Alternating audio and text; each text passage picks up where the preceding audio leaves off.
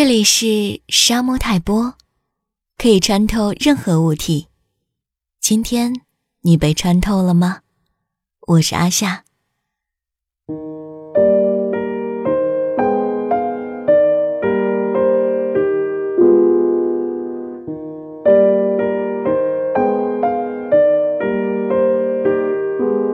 对我爷爷最深的印象，就是高高瘦瘦，沉默寡言。手不离烟。我很小的时候就离开家了，在我叔叔家读书以后，一年也会回去一两次。可我尤其不喜欢出门，去爷爷奶奶家都不太想去，因此见到爷爷奶奶的时候不多。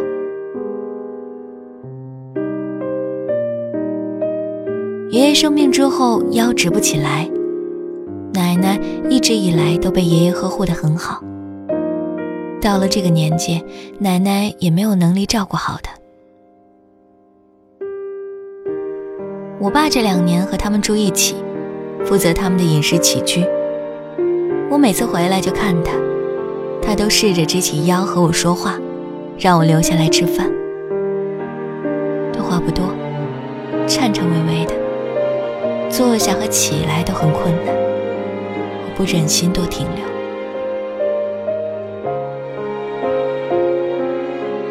接到我姐电话，说爷爷病重，已经三天不进食，我还心存侥幸，觉得应该没什么事儿。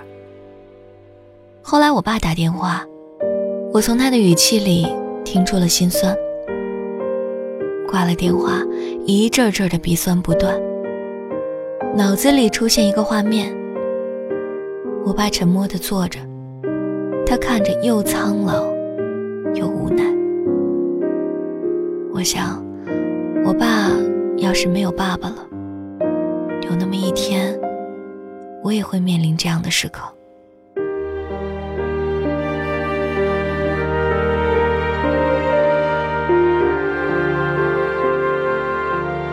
我买好了车票，在爷爷老去的第三天赶回家。一路上，我爸和我姐轮流打电话。我说不要催，我在路上。他们都没说什么。后来叔叔家的妹妹打电话，跟我说让司机快点要等我回来看完最后一眼盖棺。那一瞬间，内疚油然而生，觉得自己真的太不懂事儿。这是我长这么大第一次真正经历这样的事儿。到了这个年龄阶段，人都会面临生死离别。昨天早上凌晨四点，亲戚们围在奶奶家老旧的院子里，做好准备工作，等着吉时。我妈说让我跟在后面，也不能去包土。我跟在最后面，气氛也不是那么严重。大家都说说笑笑的。一个亲戚说，爷爷是特别善良和蔼的人，活到这么大岁数也是高寿。这次这么多人来送他，真有福气。爸爸和叔叔们在包土的时候也有说有笑，孙子孙女儿们也都特别殷勤，轮流做该做的事儿。我远远地看着，觉得神奇。好像齐心协力在帮爷爷做最后一件事儿，并且很幸福。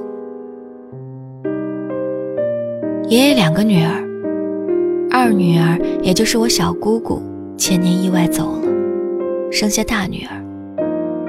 大姑姑小我爸爸几岁，一直哭个不停。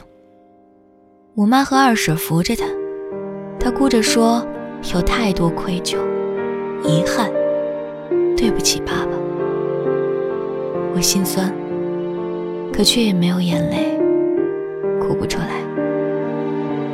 我试着体会他的心情。